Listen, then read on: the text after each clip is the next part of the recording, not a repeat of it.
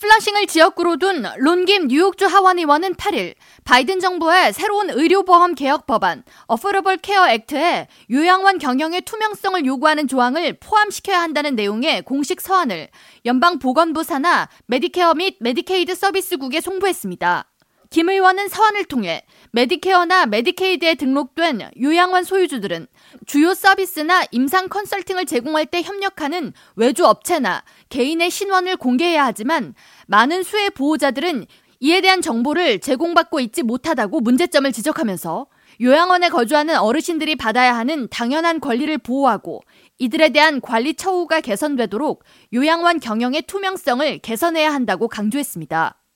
김 의원 사무실에서 공개한 요양원 관련 최근 연구조사에 따르면 사모펀드가 인수한 영리 목적의 요양원 거주 어르신들은 민간 투자가 아닌 요양원 거주자에 비해 갑작스러운 응급실 방문 비율이 11.1%나 높으며 예방이 가능하지만 제대로 관리가 되지 않아서 입원에 이르는 비율이 8.7%가 높은 것으로 나타났습니다. 김 의원이 공개한 요양원 관련 또 다른 보고서에 따르면 지난 17년간 18,000개 요양원 시설에 대한 연구 조사 결과 3호 소유의 요양원 거주자 사망률은 평균 요양원 사망률보다 10%가 더 높았으며 항정신병 약물 처방이 50%나 높았고 일선 간호직원의 근무 시간은 평균보다 3%가 적었습니다. 이에 반해 요양원 거주민 한 명당 부양 비용은 이들 요양원에서 11%가 오히려 더 많았습니다.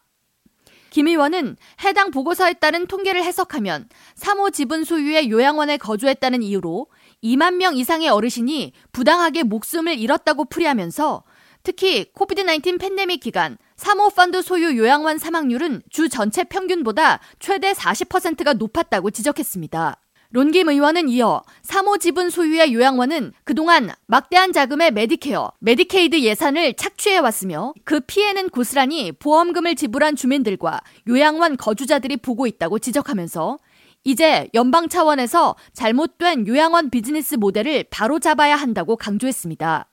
뉴욕주에서는 영리를 목적으로 운영되는 요양원의 운영비와 인건비 비리 문제가 지속적으로 불거지고 있으며 지난해 11월 소송에 휩싸인 뉴욕주 엘비온 소재의 한 요양원의 경우 지난 2015년부터 2021년까지 요양원 운영비의 20%가 넘는 자금을 운영자 개인이 유용하고 거주자들로부터 부당한 월 거주비를 청구하는 등 대규모의 메디케이드 사기 혐의를 받고 있습니다. K라디오 전영숙입니다.